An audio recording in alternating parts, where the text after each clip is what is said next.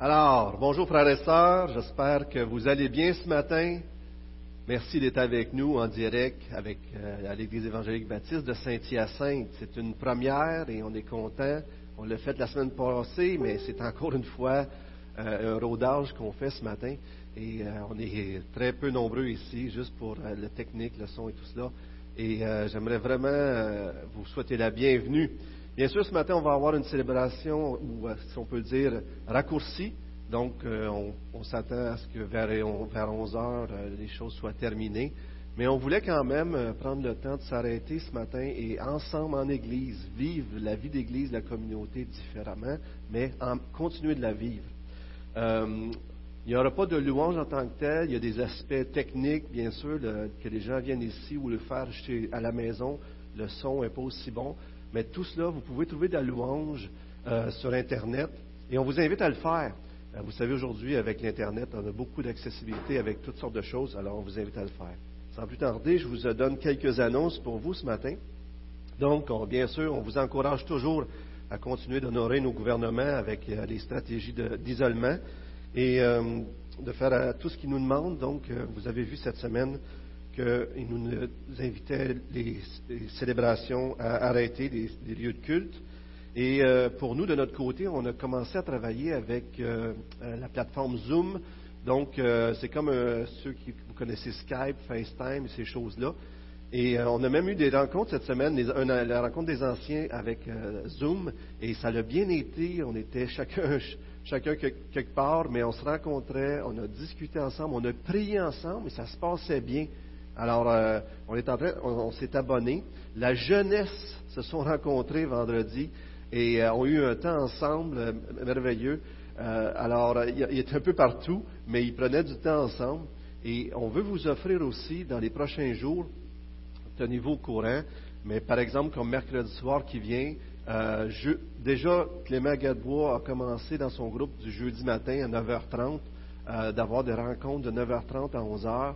Et si ça vous intéresse le jeudi matin euh, d'avoir cette rencontre-là avec lui, il vous invite à communiquer avec lui avec un courriel, par courriel, et il va vous envoyer un lien à travers lequel vous allez pouvoir vous brancher.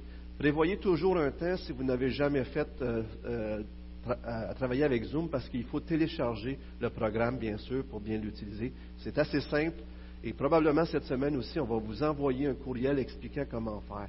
Pour mercredi soir, ça va être la même chose. On va vous confirmer ça sur Facebook et par courriel, mais on aimerait avoir des rencontres euh, avec les gens de l'Église pour vivre la communauté, vivre notre foi, continuer de vivre la vie d'Église. Et ça va être la même chose. On va rester chacun chez nous, mais à travers la plateforme Zoom, on va pouvoir se rencontrer, discuter ensemble et prier ensemble. Alors, on vous invite vraiment à nous suivre là-dessus. On espère même, on réfléchit même à voir comment est-ce qu'en tant qu'Église, on pourrait prendre soin de nos enfants. Alors, l'éducation chrétienne fait relâche, mais on réfléchit à voir est-ce qu'on ne pourrait pas faire quelque chose pour les enfants et qui sait pour les femmes et d'autres choses aussi euh, qui vont venir par la grâce de Dieu. Donc, continuons. Bien sûr, on a toujours le téléphone. Euh, Faisons-le. Il y a des gens dans notre assemblée qui n'ont pas de l'Internet. Vous les connaissez. Je vous invite à, faire des appels et à prendre soin des uns des autres. Si vous n'êtes pas déjà abonné ou si vous connaissez des gens qui ne sont pas abonnés, je l'ai dit, mais je le répète, Facebook. Et euh, je fais juste vous tenir au courant aussi quelque chose de très intéressant. Notre banque alimentaire continue. Bien sûr, il y a des bénévoles qui ne sont pas venus, mais vous comprenez que la banque alimentaire, c'est de, l'alimentation, c'est de la nourriture, et les gens qui sont démunis ont aussi besoin de manger. Et vous savez, euh, ils ont pris des mesures spéciales. Euh, J'ai reçu un courriel. Alors Bernard, euh, Diane, Normand, Zanski aussi euh, étaient là avec d'autres pour aider. Et puis, euh, il y a des gens qui sont venus et ont respecté euh, ce qui leur a été demandé pour être sûr de créer une distance et s'assurer qu'il n'y ait pas de contagion. Et les gens étaient vraiment dans la joie et reconnaissants qu'encore, malgré tout ce qui se passe, on était capable de leur offrir de la nourriture. Si j'ai bien vu, 65 familles de l'église de Saint-Hyacinthe ont, reçu de la nourriture. Et une quarantaine de familles, je pense à une autre place à Saint-Césaire, on a pu aider aussi. Alors, continuez de prier pour euh, la sagesse pour l'Église ici, pour les leaders ici, et pour tout ce qui se passe. On veut continuer de vivre la vie d'Église et prier aussi pour les gens qui sont à la distribution alimentaire, pour qu'ils soient protégés, aussi bien eux que les bénéficiaires, et qu'on puisse être une bonne odeur, un bon témoignage pour notre communauté qui vit présentement euh, à travers le monde entier cette réalité de ce virus. Alors voilà pour les annonces. Prenons euh, quelques instants pour prier et après ça, nous allons ouvrir la parole ensemble. On va, euh, regarder ce que Dieu a à nous dire ce matin. Notre grand Dieu, on veut te remercier de ce que malgré tout ce qui se passe, malgré l'isolement, malgré ce virus qui, fait, qui crée beaucoup de crainte et de peur, nous, on peut se tourner vers toi ce matin, en toute liberté, encore une fois. Et on veut te prier pour euh, cette matinée, Seigneur, ce temps, cette diffusion, et, tous ceux qui nous écoutent ce matin, et ceux qui n'ont pas l'Internet, qui ne nous écoutent pas, les autres membres de l'Assemblée, Seigneur, pour que tu puisses les rencontrer là où ils sont, Seigneur, dans leur temps avec toi, et même à travers des circonstances, Seigneur. On sait que tu nous parles d'une façon ou d'une autre. Alors on veut te demander ta grâce. Accompagne-nous ce matin. Dirige pour euh, la parole qu'on va ouvrir ensemble, qu'on va discuter. Et Seigneur, dirige pour qu'on puisse être réconforté en toi, béni en toi, rassuré en toi.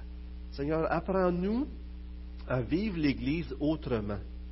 Seigneur, viens à notre secours et non seulement qu'on puisse être rassuré et avoir la paix en toi, Seigneur, mais qu'on puisse devenir une lumière pour les gens qui nous entourent, pour nos enfants qui se demandent peut-être ce qui se passe, pour euh, nos proches, nos frères et sœurs, nos parents et nos voisins et les gens qui sont alentour de nous, qui se posent des questions.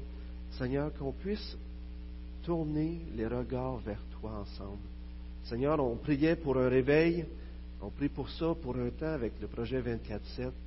Seigneur, on a l'impression présentement vraiment que tu es en train de répondre.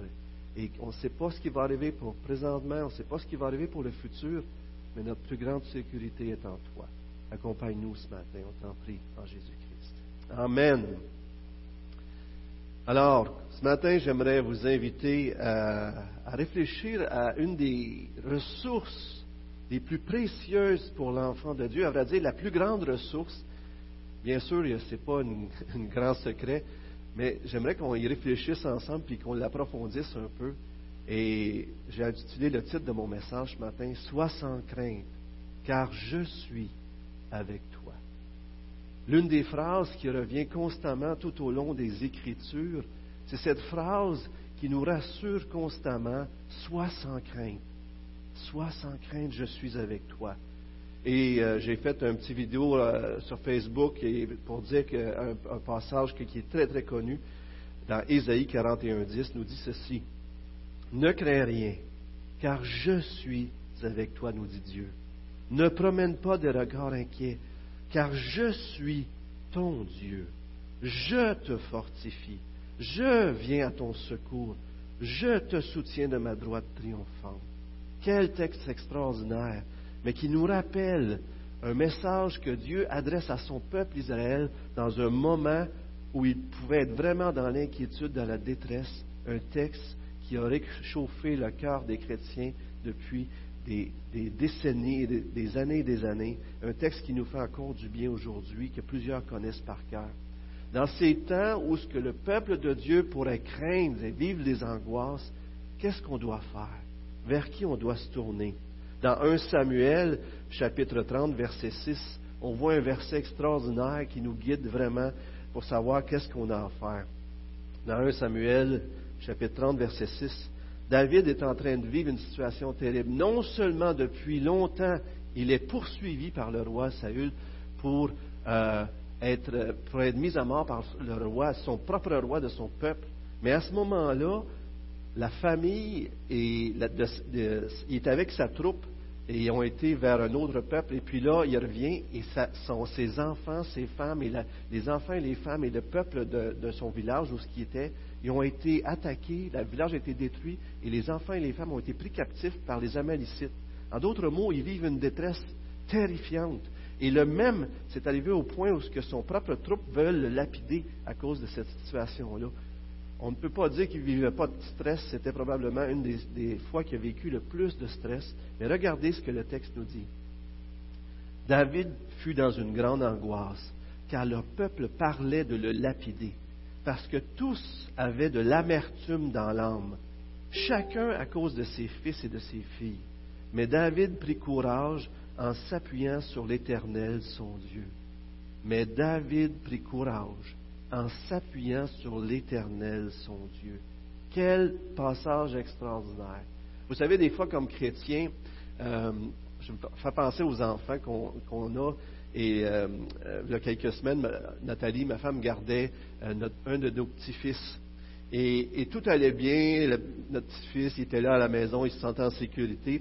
Et à un moment donné, si ma femme Nathalie, mon petit-fils perdait de vue ma femme quelques instants, il devenait insécure parce qu'il était encore très jeune et, il s'inquiétait, puis là, whoop, il pleurait peut-être un peu, ou il réagissait, puis parce qu'il ne voyait plus euh, sa grand-maman. Mais en vieillissant, lorsqu'on est des enfants, on réalise que même si on le perd de vue, ça ne veut pas dire qu'il n'est plus là. Il est toujours là, le parent, et on peut être en sécurité parce qu'on sait qu'il est près de nous, même si on ne le voit pas de nos propres yeux. Et je pense comme chrétien, des fois, on a besoin de se remémorer que Dieu est toujours présent la plus grande ressource de l'enfant de Dieu, du chrétien, c'est Dieu lui-même dans nos vies. C'est sa présence, c'est son esprit, l'esprit de Jésus-Christ. Et ce matin, ce que je vais faire, c'est tout simplement vous rappeler cette vérité et vous lire des passages. Ne restez pas surpris. On va lire des passages ensemble. Et le but, c'est aussi de laisser pénétrer sa parole pour que notre foi s'affermisse dans le fait que malgré toutes ces circonstances difficiles, même si parfois on ne voit pas visiblement Dieu, il est toujours là. Vous savez, même dans notre propre vie, la plus grand réconfort qu'on peut avoir souvent dans l'épreuve, dans toutes sortes de circonstances, même un enfant qui pleure parce qu'il s'est fait mal, il va voir son parent, il saute dans ses bras, il est réconforté. Et c'est pas tant des fois que la douleur est, est disparue ou que la blessure n'est plus là, mais c'est d'être rassuré dans les bras de ses parents. Et c'est ce que j'espère qu'on va faire ce matin ensemble. Un autre passage qui nous guide et qui nous bénit énormément, qui nous rappelle cette même vérité, c'est le psaume 107.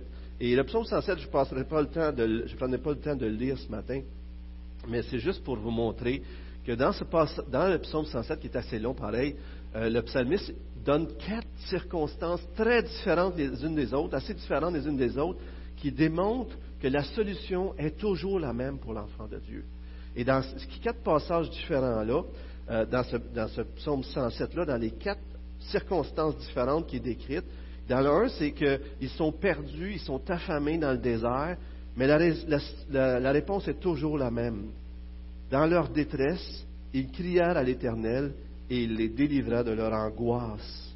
Dans leur détresse, ils crièrent à l'Éternel et il les délivra de leur angoisse. Et si vous allez un peu plus loin, ils vivent une situation de misère, de ténèbres d'esclavage. Et encore une fois, c'est le même refrain qui revient. Dans leur détresse, ils crièrent à l'Éternel. Et c'est lui qui va les délivrer. Encore un, autre, un peu plus loin, malheureux et malades à cause de leur péché. Ils étaient prêts de mourir. Et quoi? Qu'est-ce qu'ils font? Dans leur détresse, ils crièrent à l'Éternel. Et finalement, une situation qui n'a aucun rapport avec leur propre péché, mais qui, qui, qui parle d'une situation périlleuse en mer. Ils étaient sans force, en défaillance, et encore une fois, le refrain revient. Dans leur détresse, ils crièrent à l'Éternel et il les délivra de leur angoisse.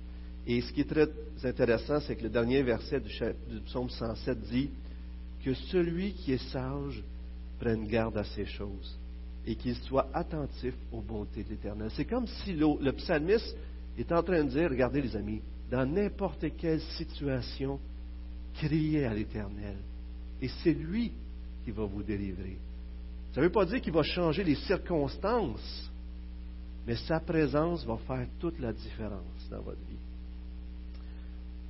On va vous montrer un autre, euh, un autre diapo qui montre comment, à travers les Écritures, tous les serviteurs de Dieu ont reçu cette promesse ou ont senti cet appui de la présence de l'Éternel dans leur vie. Et aujourd'hui, vous avez probablement déjà vu ces choses-là. Euh, je vais vous rappeler des choses que vous savez, mais ce que je voudrais juste souligner aujourd'hui, c'est que lorsque vous regardez les noms qui sont devant vous à l'écran, ces noms comme Abraham, Isaac, Jacob, etc., ce qu'on remarque, c'est ce qu'ils ont vécu et malgré tout, ils ont connu la paix en Dieu parce que Dieu est avec eux et parce que Dieu les appuyait. La main de l'Éternel est avec eux. Abraham quitte tout pour un monde inconnu, mais Dieu était avec lui et il le bénit. Je ne les prendrai pas toutes, mais juste Joseph, pensez-y. Joseph, il est vendu par sa propre famille, par ses frères, pour devenir un esclave en Égypte. Et qu'est-ce que la Bible dit? Que malgré la grande image que tout va mal, dans les détails, Dieu lui démontre qu'il est avec lui. Voyez-vous, ce qui se passe, c'est que même si souvent dans la grande image tout semble mal aller, Dieu nous montre par des petits détails qu'il est présent. je, suis sûr, que vous, vivez ça peut-être même présentement. Tout semble être sombre et noir, mais vous savez que Dieu est là présent et qu'il prend soin de vous. Moïse, qui délivre le peuple, imaginez un homme seul, Dieu lui dit, va voir Pharaon, l'un des, des, hommes les plus puissants du monde, une des nations les plus puissantes, et délivre mon peuple. Pensez-vous que Moïse aurait pu faire ça seul? C'était impossible qu'il fasse ça seul. Le seul moyen, c'était que ce soit Dieu qui soit avec lui. Josué, qui avait à faire la conquête d'une terre promise, mais c'est Dieu qui était avec lui. Gédéon, qui tremblait devant Madian, ce qui a fait la différence, c'est la présence de Dieu dans sa vie. David, on en a parlé tantôt, il était poursuivi continuellement, mais s'il y en a un qu'on voit clairement aussi que Dieu était avec lui, c'était lui. Jérémie, qui vivait, qui s'est fait dire par Dieu dès le début que le peuple ne l'écouterait pas, qui a vécu en quelque sorte la persécution par les gens à qui il prophétisait de la part de Dieu, mais Dieu était avec lui aussi. Ça n'a pas été toujours facile, mais ce n'est pas la grande image qui déterminait, mais de savoir que Dieu est avec eux. Et c'est ce qu'on a besoin de savoir aujourd'hui. Frères et sœurs, ce qui va nous donner la paix, ce n'est pas tant que les choses alentour de nous changent, mais c'est que Jésus-Christ, on sache qu'il est avec nous et qu'il ne va jamais nous abandonner. Il va être toujours avec nous. Et c'est ce que le Nouveau Testament nous dit dans Matthieu 28, versets 18 à 20. On a un passage qu'on connaît par cœur parce que c'est la mission de l'Église, mais j'aimerais souligner le, verset 18 euh, et le verset 20 dans ce passage-là. Jésus s'est approché de leur parler ici, dans Matthieu 28, 18 à 20. Tout pouvoir m'a été donné dans le ciel et sur la terre. Allez, faites de toutes les nations des disciples, les baptisons au nom du Père, du Fils et du Saint-Esprit, et enseignez-leur à observer tout ce que je vous ai prescrit. Et voici, je suis avec vous. Voici, je suis avec vous tous les jours, jusqu'à la fin du monde. Il s'adressait bien sûr à ses disciples, à ses apôtres, mais jusqu'à la fin du monde, on comprend qu'à travers ses apôtres et ses disciples, il s'adressait à nous. Jamais il ne va nous abandonner. Il sera toujours là avec nous. Maintenant, à ce point-ci, j'aimerais tout simplement euh, vous dire que j'aimerais faire un genre de survol. Euh, on va voir un peu moins de versets, mais c'est vraiment intéressant de réfléchir à l'aspect de la présence de Dieu d'une façon globale dans la Bible, parce que ça nous, montre, ça nous apprend que, euh, des, des, vérités fantastiques. Alors, suivez-moi quelque temps. Et j'ai été vraiment béni par M. Ryan Lister qui a écrit un article sur le sujet.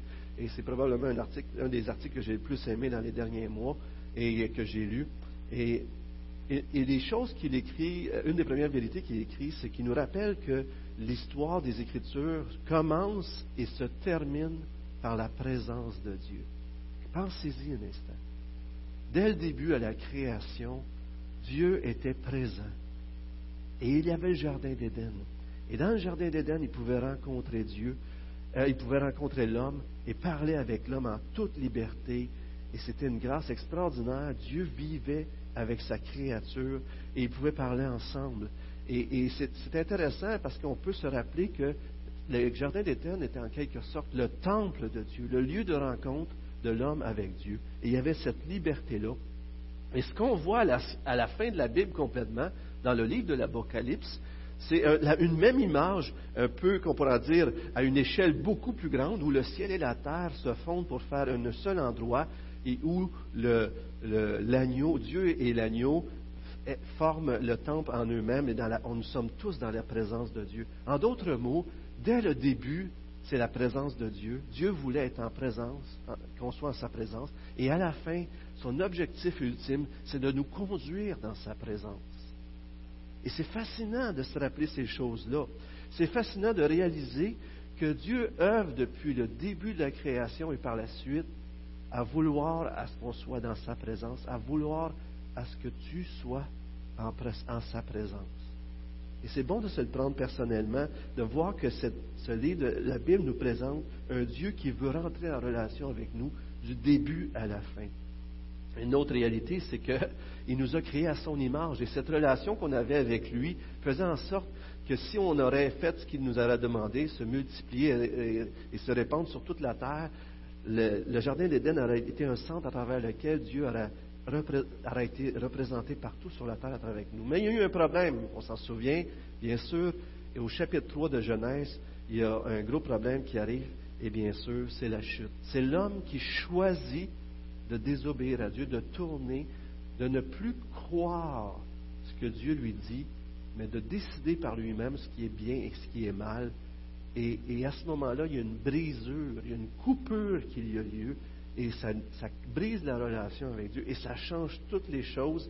Euh, c'est énorme ce qui est arrivé, et ça fait en sorte que l'homme euh, est, est séparé de la présence de Dieu. Cette liberté qu'ils avaient d'avoir une relation avec Dieu vient d'être brisée et, l'homme est chassé malheureusement du Jardin d'Éden à cause de son choix, de la présence de Dieu. Et cette chute euh, euh, complique toutes les choses, le péché complique toutes les choses, mais ne fait en sorte qu'on n'a plus cet libre accès à notre grand Dieu.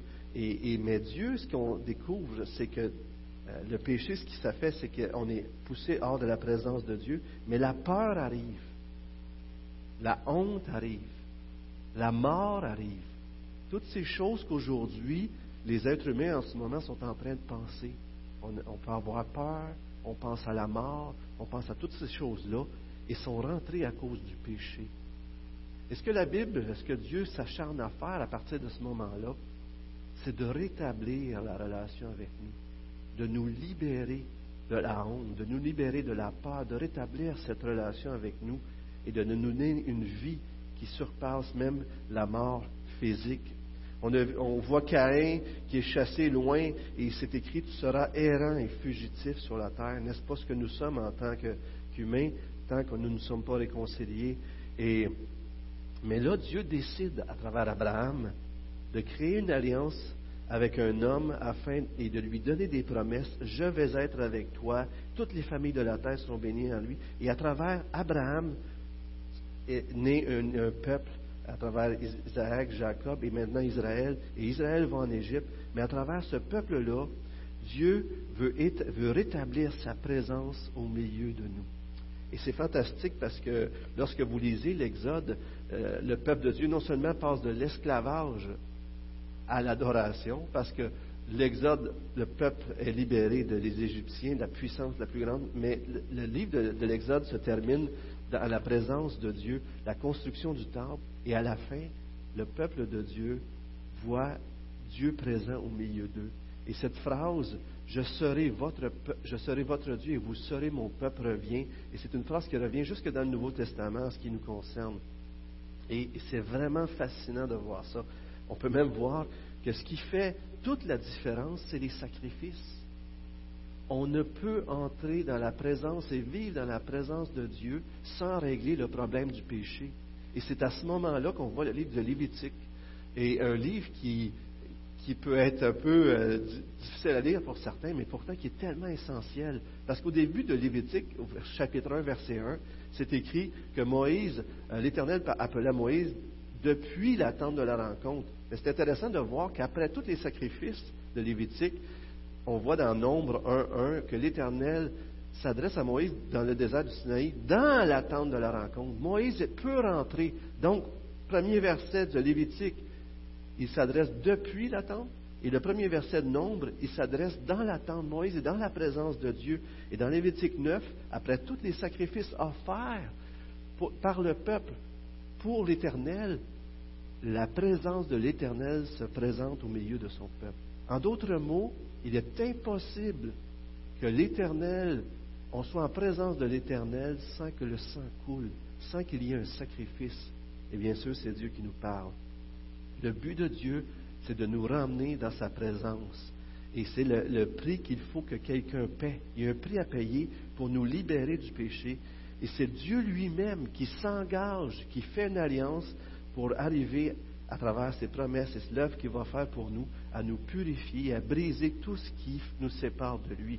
Et c'est tellement fantastique de voir toute la Bible, toute cette image-là, en se rappelant que tout cela nous concerne nous. Dieu, nous, nous nous sommes détournés de lui. Le péché est entré dans nos vies. Isaïe 59, 2 nous dit ce qui fait obstacle à la présence de Dieu, c'est que c'est notre péché. C'est notre péché qui fait obstacle à la présence de Dieu. Et Dieu s'acharne depuis le début de la création et jusqu'à la fin pour nous ramener en sa présence, pour qu'on puisse être son peuple. Dieu entre dans sa création lui-même pour qu'on revienne dans sa présence. Et, ce qui est fantastique, c'est que la présence de Dieu est non seulement le but de Dieu, Dieu veut nous ramener dans sa présence, mais c'est aussi un objectif non seulement un objectif, mais c'est aussi le moyen qu'il a choisi. Donc, en d'autres mots, Dieu veut nous ramener dans sa présence, et c'est ce qu'il veut faire ce matin, aujourd'hui, présentement. Il veut qu'on se rappelle qu'il est présent, qu'on rentre dans sa présence continuellement, et que c'est ça notre, plus grande source. Mais ce qu'il nous a dit dans les Écritures aussi, c'est aussi le moyen qu'il a pris, sa présence, pour nous sauver. Et ça, c'est tellement extraordinaire. En d'autres mots, Dieu veut nous ramener dans sa présence mais le moyen par lequel il a utilisé pour nous ramener dans sa présence, c'est la présence d'Emmanuel, Dieu avec nous. C'est lui-même qui s'est incarné pour venir ici-bas, présent, et pour vivre la vie que nous aurions dû vivre et subir la mort que nous aurions dû mourir pour que nous, on puisse rentrer en sa présence. Dieu lui-même vient nous sauver, il ne nous laisse pas dans sa misère, il devient la rançon pour nos péchés, et c'est lui, Jésus-Christ, devenu homme qui meurt à notre place pour rétablir la relation. Vous savez, euh, on vit tout ça avec nos, proches, nos enfants, notre conjoint. Et à un moment donné, on se, on se querelle pour une raison ou pour une autre. Et, euh, mais lorsqu'on se querelle, des fois, on peut dire qu'on a un différent. Mais ce qui fait mal, c'est la brisure de la séparation d'avec la personne qu'on aime. Et a cette brisure-là, il y a un froid, il y a une distanciation, et comme je l'ai déjà dit, des fois, on fait, on fait juste s'approcher, on touche à l'autre, puis l'autre retire son bras. Ça démontre qu'il y a vraiment une coupure relationnelle. Et des fois, on pourrait dire, ben, je vais régler la situation, je vais régler le, bon, j'aurais pas dû faire ça. Mais dans le fond, ce qu'on cherche plus que toute autre chose, c'est de rétablir la relation. C'est de revenir en relation avec la personne qu'on a blessée. Le péché, est un obstacle à ce que je puisse retrouver une communion avec ma, femme ou mes enfants ou mes proches. Et parfois, on peut regarder les Écritures, on peut voir le salut. Il y a des mots compliqués pour parler du salut, comme la sanctification, la justification. Toutes ces choses-là, c'est extraordinaire à étudier. Mais toutes ces choses-là sont des cadeaux de Dieu extraordinaires. Pourquoi? Parce qu'ils font en sorte que je rétablis ma relation avec Dieu. Et c'est important qu'on se souvienne de ça c'est que c'est pas, c'est des cadeaux, mais le plus grand des cadeaux, c'est Dieu lui-même. Le plus grand des cadeaux au ciel. Oui, on va avoir une vie éternelle. Oui, il va y avoir une félicité extraordinaire, la, joie, les festivités. Mais le, ciel, le, le cadeau, c'est Dieu lui-même. Et si vous aspirez à aller au ciel, mais vous ne désirez pas rencontrer Dieu, il y a un grand problème. Mais si vous n'auriez rien d'autre que Dieu au ciel, puis vous êtes content, alors vous, comprenez vraiment ce que cela signifie que d'être un enfant de Dieu. Être un enfant de Dieu, c'est le vouloir être dans la présence de notre grand Dieu. Et ça, c'est extraordinaire. Et c'est ce que Jésus a fait. Dans un acte de miséricorde, Dieu nous réconcilie en Jésus-Christ avec lui-même et rouvre l'accès à sa présence à nous qui étions exilés. Et maintenant, on peut revenir à Dieu. Vous vous en souvenez lorsque Jésus-Christ a été crucifié sur la croix le voile du temple s'est déchiré de haut en bas et donnait accès au lieu saint. En d'autres mots, c'est comme si Dieu disait d'une façon imagée à travers le temple que lorsque Jésus-Christ est mort, ce qui nous séparait de sa présence a été, a été déchiré. Ce n'est plus nécessaire maintenant. Si vous croyez en Jésus-Christ, vous avez accès à Jésus-Christ. Et ce qu'il a fallu pour ça, frères et sœurs, c'est que Jésus-Christ lui-même vive le rejet. C'est que Jésus-Christ lui-même soit vive la solitude d'être séparé de Dieu. Et c'est tellement incroyable de penser que pour que je puisse rétablir ma relation avec Dieu, il a fallu que Jésus, le Fils de Dieu lui-même, dise, Mon Dieu, mon Dieu, pourquoi m'as-tu abandonné Il a fallu que le Dieu lui-même vive cette déchirure dans la Trinité, ce mystère de la difficulté à comprendre, que Jésus a vécu en tant qu'homme, en tant que Fils de Dieu, pour que, à travers lui, je puisse maintenant savoir que plus jamais, parce que j'ai cru en lui, plus jamais je vais être séparé de Jésus-Christ. Si vous êtes un enfant de Dieu, peu importe les circonstances présentes, peu importe ce qui arrive, peu importe quiconque vous abandonne, peu importe la maladie, peu importe toute la mort même, rien ne va vous séparer de la présence de Dieu en Jésus-Christ, par l'Esprit Saint qui vous aide. Et c'est incroyable de, réaliser ça. Vous savez, un autre article, que j'ai vu un peu, Rosaria Butterfield a écrit, le titre était The Contagion of Grace, la contagion de la grâce. elle nous rappelait que lorsque Jésus marchait sur terre, il n'avait pas peur de toucher aux gens blessés, de toucher aux gens qui sont affectés par le péché. Et, souvent, lorsque les gens sont des pécheurs, ils ont une maladie ou quelque chose comme ça, la contagion affecte les autres. Mais dans le cas de Jésus, Dieu lui-même, fait homme, c'était l'inverse. Même il attirait ces gens-là qui étaient blessés, brisés, et les lépreux même, il les a touchés. Il les a touchés. Et elle dit quelque chose, je l'ai traduit dans mes propres mots, mais écoutez très bien ce qu'elle a dit. Le toucher de Jésus déclenchait une contagion de grâce pour ceux qui croyaient en lui le toucher de Jésus déclenchait une contagion de grâce pour tous ceux qui croyaient en lui. Lorsque Jésus vous a touché, lorsque Jésus vous a parlé, vous avez cru en lui, la grâce est entrée dans, dans votre vie et sa présence est entrée par son esprit. Et depuis ce moment-là, il y a une contamination de sa présence et de la grâce qui est arrivée. Et à travers vous aujourd'hui, les autres peuvent goûter à la grâce et à la présence de Dieu aujourd'hui, ce que Dieu voulait faire à la création en répandant l'humanité sur terre, en répandant son image sur terre, aujourd'hui, Dieu veut le faire à travers ses enfants, à travers vous qui avez le Saint-Esprit. Et c'est lorsque vous allez vivre la grâce de la présence de Dieu, vous allez vivre cette paix, que vous allez pouvoir être pour tous les autres un moyen de grâce pour Dieu. Lorsque Jésus rencontrait les gens, il les rencontrait vides. Mais lorsqu'ils repartaient, ils étaient remplis. Et lorsque l'homme a péché dans le jardin d'Éden, excusez, et la chute est arrivée, il a quitté, il a été chassé, l'homme s'est retrouvé avec un grand, grand vide. Un énorme vide que rien d'autre que Dieu peut combler. Mais lorsque Jésus-Christ rentre dans notre vie, ce vide est comblé. Et lorsque les gens rencontraient Jésus, et lorsque les gens rencontrent encore Jésus aujourd'hui, ils le rencontrent vide, mais s'ils croient en lui, en son salut, pour eux, pour moi personnellement, et lorsque j'ai cru en Jésus-Christ et j'ai cru qu'il était mort pour moi sur la croix, je suis reparti, pas vide, mais rempli. C'est pas extraordinaire, ça?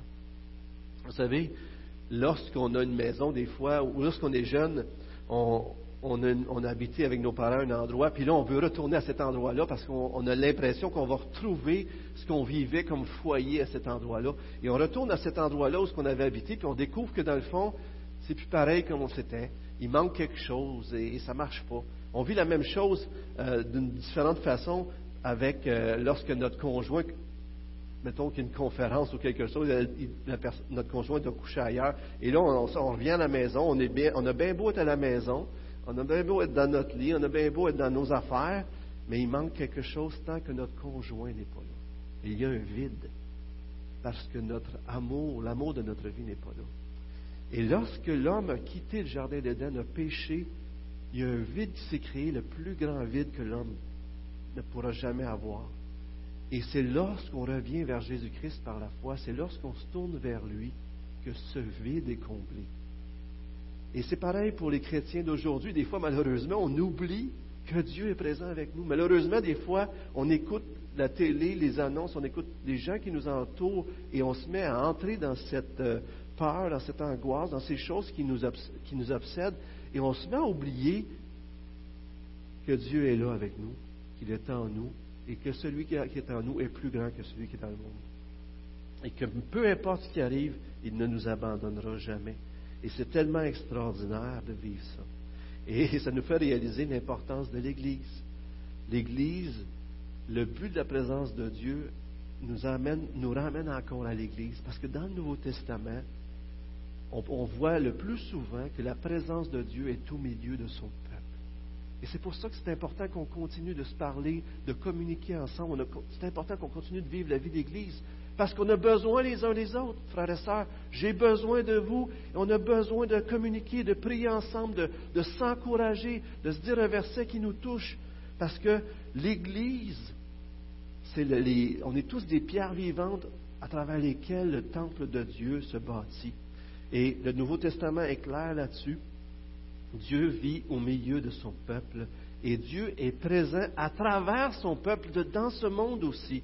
Donc, il y a deux conséquences face à l'Église, deux objectifs. Écoutez bien ceci. L'Église travaille en elle-même pour la sanctification de ses membres afin de préparer le peuple de Dieu à la présence actuelle et future de Dieu. En d'autres mots, présentement, en tant qu'Église, un des objectifs devrait être de travailler à notre sanctification, à ce que Dieu puisse vivre au milieu de nous et que son peuple soit une, habitation propre de Dieu euh, à sa gloire. Se préparer présentement et pour le futur. Et deuxièmement, l'Église travaille à l'extérieur pour partager l'Évangile afin que les gens qui ne le connaissent pas puissent jouir de la présence de Dieu maintenant et pour toujours. En d'autres mots, on œuvre dans l'Église pour que Dieu puisse être présent au milieu de nous. On se sanctifie, on se purifie pour y goûter, pour vivre sa présence. Mais en tant qu'Église aussi, on est la présence de Dieu dans ce monde qui a tellement besoin de goûter à lui, qui sont vides et qui ont besoin d'être remplis comme nous. Et, c'est ce qui comble chaque chrétien d'ailleurs. David disait, tu me feras connaître le sentier de la vie, il y a d'abondantes joies devant ta face, des délices éternels à ta droite. David voulait dans la présence de Dieu, le psaume 16, 11 nous dit, et, c'est ce qui comble le chrétien de joie. Heureux l'homme qui fait de l'éternel ses délices. Il, est rempli de joie, il est rempli de, paix. Que mille tombent à ma gauche, dix mille à ma droite, il va être en sécurité parce qu'il est dans la présence de Dieu. Mieux vaut un jour dans tes parvis que dix mille ailleurs. Les Écritures nous répètent, les psaumes nous répètent continuellement que notre plus grande sécurité, c'est d'être dans la présence de Dieu en Jésus-Christ. C'est notre plus grande ressource en tant que chrétien, en tant qu'enfant de Dieu. C'est la présence de Dieu, de notre papa. C'est lui qu'on a besoin continuellement. Et c'est pour ça que j'aimerais vous emmener dans quelques versets à partir de ce moment-ci. Romains 8, versets 14 à 16. Qui dans Romains 8, vous allez voir ces deux passages. Je les ai pas tous mis parce que je vous invite à les relire mais qui nous rappelle que la présence de Dieu, c'est tout ce qui fait la différence. Lisons ensemble Romains 8, 14 à 16. Car tous ceux qui sont conduits par l'Esprit de Dieu sont fils de Dieu. Est-ce que Dieu va abandonner ses enfants? Certainement pas. Si vous avez l'Esprit de Dieu, vous êtes fils de Dieu, nous dit ce passage-là. Et vous n'avez point reçu un esprit de servitude pour être encore dans la quoi? Dans la crainte. Vous ne devriez plus être dans la crainte. Vous êtes des enfants de Dieu. Vous n'avez pas un esprit de servitude pour être encore dans la crainte, mais vous avez euh, reçu un esprit d'adoption par lequel nous crions Abba, Père, Papa. On peut dire Papa. L'Esprit lui-même rend témoignage à notre esprit que nous sommes enfants de Dieu. Nous sommes ses enfants. On peut dire à Dieu Papa. Notre Papa ne nous abandonnera jamais. Regardez le prochain passage Écoutez, c'est le passage que plusieurs d'entre vous ont pensé qui a été un réconfort pour la, plus grande majorité d'entre nous et qui l'est encore aujourd'hui.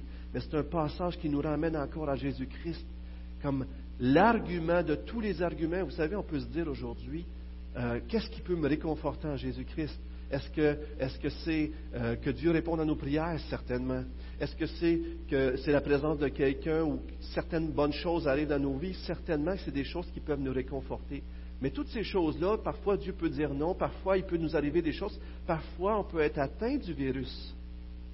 Qu'est-ce qu'on fait pour se sentir en sécurité si on est atteint par le virus, s'il y a des gens qui alentour de nous souffrent à cause de ça, s'il y a des gens qui meurent?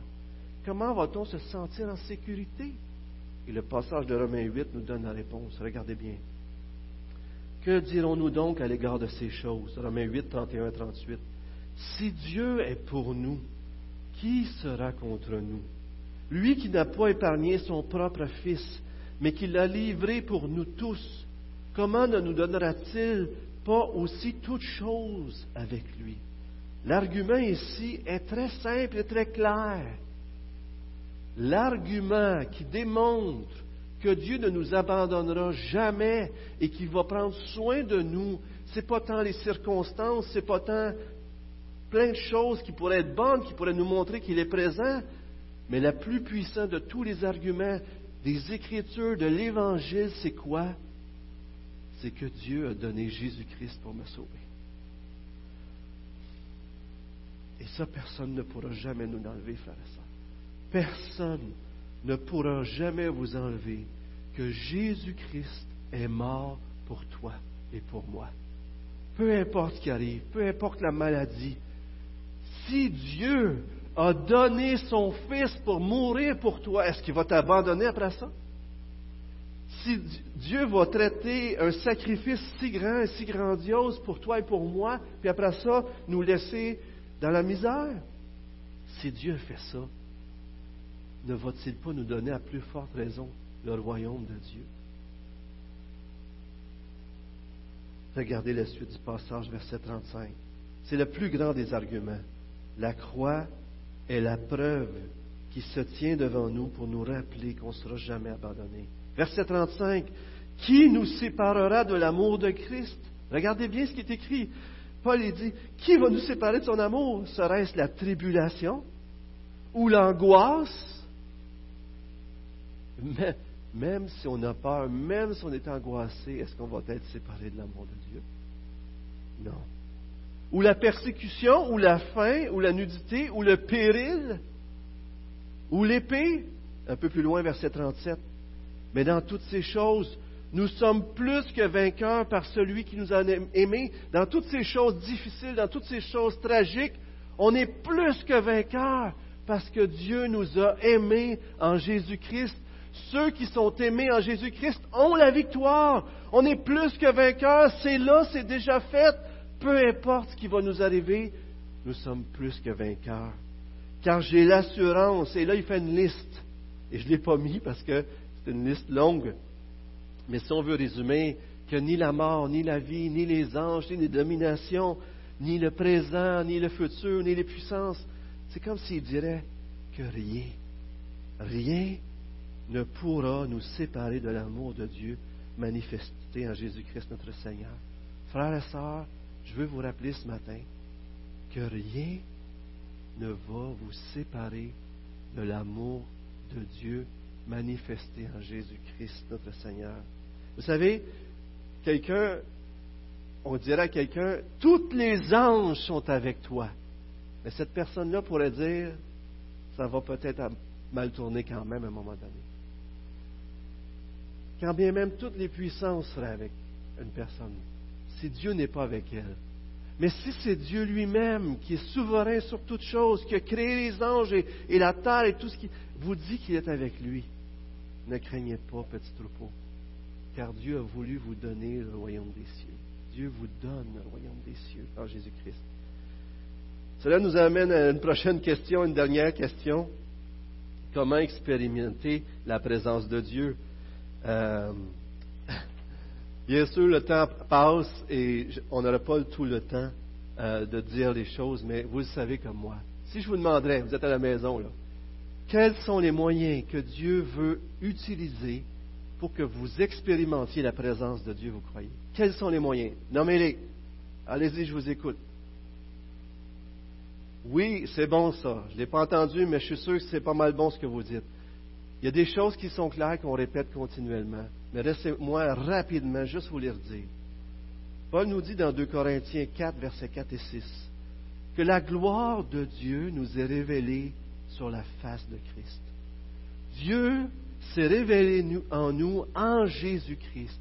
Cette gloire-là de Jésus-Christ nous est révélée dans l'Évangile. En d'autres mots, lorsque on prêche la parole, lorsqu'on prêche l'Évangile, lorsque vous lisez l'Évangile, lorsque les uns les autres vous partagez la bonne nouvelle, lorsque vous louez Dieu à travers des chants de louange qui parlent de l'Évangile, lorsque vous méditez, vous récitez par cœur l'Évangile à travers des versets, à chaque fois que vous faites ça, vous êtes exposé de voir la gloire de Jésus-Christ qui nous révèle le Dieu de l'univers. En d'autres mots, Dieu a rattaché sa présence par le Saint-Esprit à travers sa parole. C'est le Saint-Esprit qui a inspiré sa parole, c'est le Saint-Esprit qui vous fait comprendre sa parole, mais Dieu a voulu que l'Évangile soit rattaché à la personne de Jésus-Christ, parce que la parole s'est faite chair et c'est Jésus-Christ, et c'est lui, l'Évangile, qui nous révèle le Jésus-Christ, qui nous, qui nous révèle le Dieu de l'univers. Restez proche de la parole lisez-la, méditez-la, partagez-la les uns aux autres, priez-la, prenez-la, lisez, lisez un psaume, priez le psaume, remémorez-vous, encouragez-vous, exhortez-vous. À un moment donné, dans Éphésiens 5, 18 et Colossiens 3, 16, à un moment donné, Dieu, euh, Paul dit, Dieu dit à travers Paul, Soyez remplis du Saint-Esprit. Et après ça, il dit par des psaumes, des louanges, des ci, des ça. Et dans Colossiens, il dit Soyez, que, la parole de Christ habite en vous dans toute sa richesse. C'est comme, c'est drôle, c'est comme si Paul, pour lui, être rempli de l'Esprit, être rempli de la parole, tout ça se tient ensemble. Et on sait que Dieu se rattache à la parole. Et désobéir à la parole, c'est désobéir à Dieu. On pourrait parler longuement aussi de la prière. C'est important qu'on passe du temps dans la prière pour nous-mêmes et pour, avec les autres. Et on vous invite à le faire à travers des groupes de téléphone et toutes ces choses-là. Vous savez, l'Église, vive l'Église, l'Éphésiens 2 nous dit que nous sommes les gens de la maison de Dieu, un temple saint de la Seigneur, une habitation de Dieu en esprit, et on a besoin de s'édifier les uns les autres. Nous qui sommes dans 1 Pierre 2 encore, un autre passage de 1 Pierre 2, pierre vivante rejetée par les hommes, mais choisie et précieuse devant Dieu, ce passage-là nous parle qu'on est des sacrificateurs. On représente Dieu, on parle de Dieu, on parle de Dieu aux hommes et on parle des hommes à Dieu. On est un temple de la présence de Dieu, on s'édifie pour être une maison spirituelle en Jésus-Christ. Faisons-le. Mais il y a un point très important que je, que je veux faire absolument, c'est de rappeler que l'Église, encore une fois, je frappe ce clou, est le moyen que Dieu utilise pour nous parler de sa présence pour qu'on puisse vivre sa présence. Là où deux ou trois sont assemblés, c'est dans un contexte bien précis, bien sûr, le contexte de la discipline dans la vie d'Église. Mais lorsque des gens du peuple de Dieu sont rassemblés pour parler de Dieu, Malachie 3.16 dit que Dieu est attentif et la parole de Dieu nous dit que quand l'Église est ensemble, Dieu est au milieu de nous. C'est tellement édifiant, frères et sœurs, de se rappeler ces vérités. J'aimerais terminer ce matin, j'ai déjà pris beaucoup de temps, avec quelques passages. Et j'aimerais juste qu'on se laisse imprégner de ces passages-là, OK? On les lit ensemble. On va vous les afficher à l'écran. Je les lis avec vous. Mais laissons-nous simplement, en terminant ce matin, avant que je prie, imprégner des vérités de ces passages. Il y en a plusieurs. Vous allez voir, je vais vous lire le psaume 23. Vous avez d'autres passages qui vont être inscrits en, en, bas du psaume 23. Vous pouvez aller lire. Je vous invite à les prendre en note. Euh, on peut vous communiquer aussi notre euh, PowerPoint. Mais lisons ensemble le psaume 23, un passage venu de tout le monde, mais qui est une bénédiction. Cantique de David, l'Éternel est mon berger. L'Éternel est mon berger. Je ne manquerai de rien. Il me fait reposer dans de verts pâturages. Il me dirige près des eaux paisibles. Il restaure mon âme. Il me conduit dans les sentiers de la justice à cause de son nom quand je marche dans la vallée de l'ombre de la mort, quand je marche dans la vallée de l'ombre de la mort, je ne crains aucun mal. Pourquoi je ne crains aucun mal quand je marche dans la vallée de l'ombre de la mort? Car tu es avec moi. Ta houlette et ton bâton me rassurent. Tu dresses devant moi une table en face de mes adversaires. Tu oins d'huile ma tête et ma coupe déborde. Oui, le bonheur et la grâce m'accompagneront tous les jours de ma vie, et j'habiterai dans la maison de l'Éternel jusqu'à la fin de mes jours. Regardez un autre passage dans le psaume 56. Quand je suis dans la, crainte, en toi je me confie. Je me glorifierai en Dieu, en sa parole.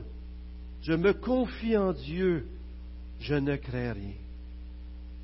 Que peuvent me faire des hommes? Et Hébreu, vous allez voir, le Nouveau Testament cite l'Ancien Testament, les psaumes, avec une, belle liberté en ce qui nous concerne pour qu'on puisse l'appliquer.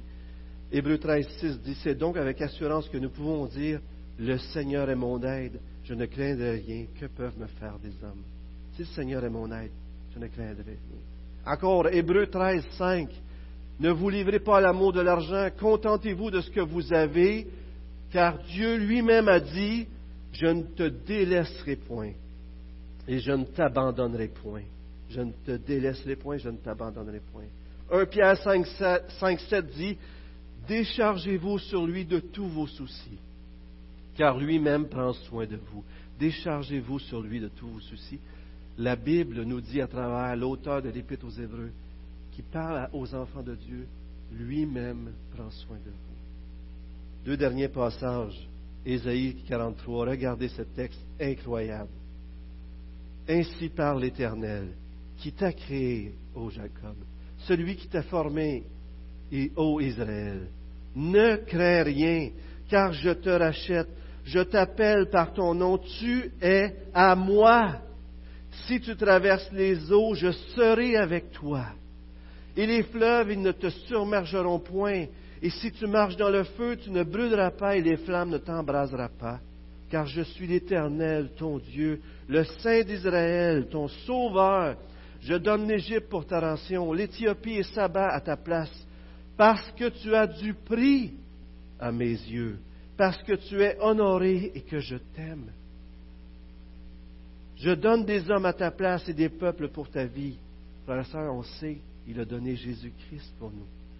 Ne crains rien, car je suis avec toi. Philippiens 4, 6 et 7.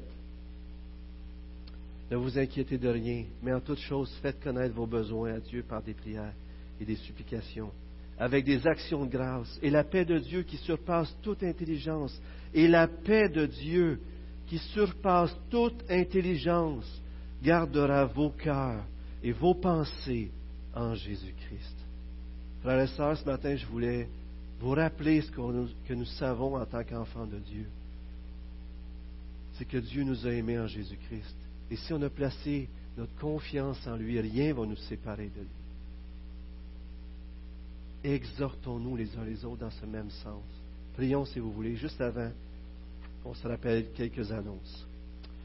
Seigneur Dieu, on veut te remercier pour le privilège que nous avons d'être tes enfants. Seigneur, c'est une grâce qu'une grande majorité de ce monde ne connaît pas présentement. Et lorsque les gens vivent des détresses comme nous le vivons présentement, on peut comprendre que sans toi, ils soient paniqués et angoissés. Que sans toi, Seigneur, ils cherchent un refuge euh, dans toutes sortes de choses, dans la nourriture, dans les achats, euh, euh, dans des sécurités que, que ce monde cherche à nous offrir.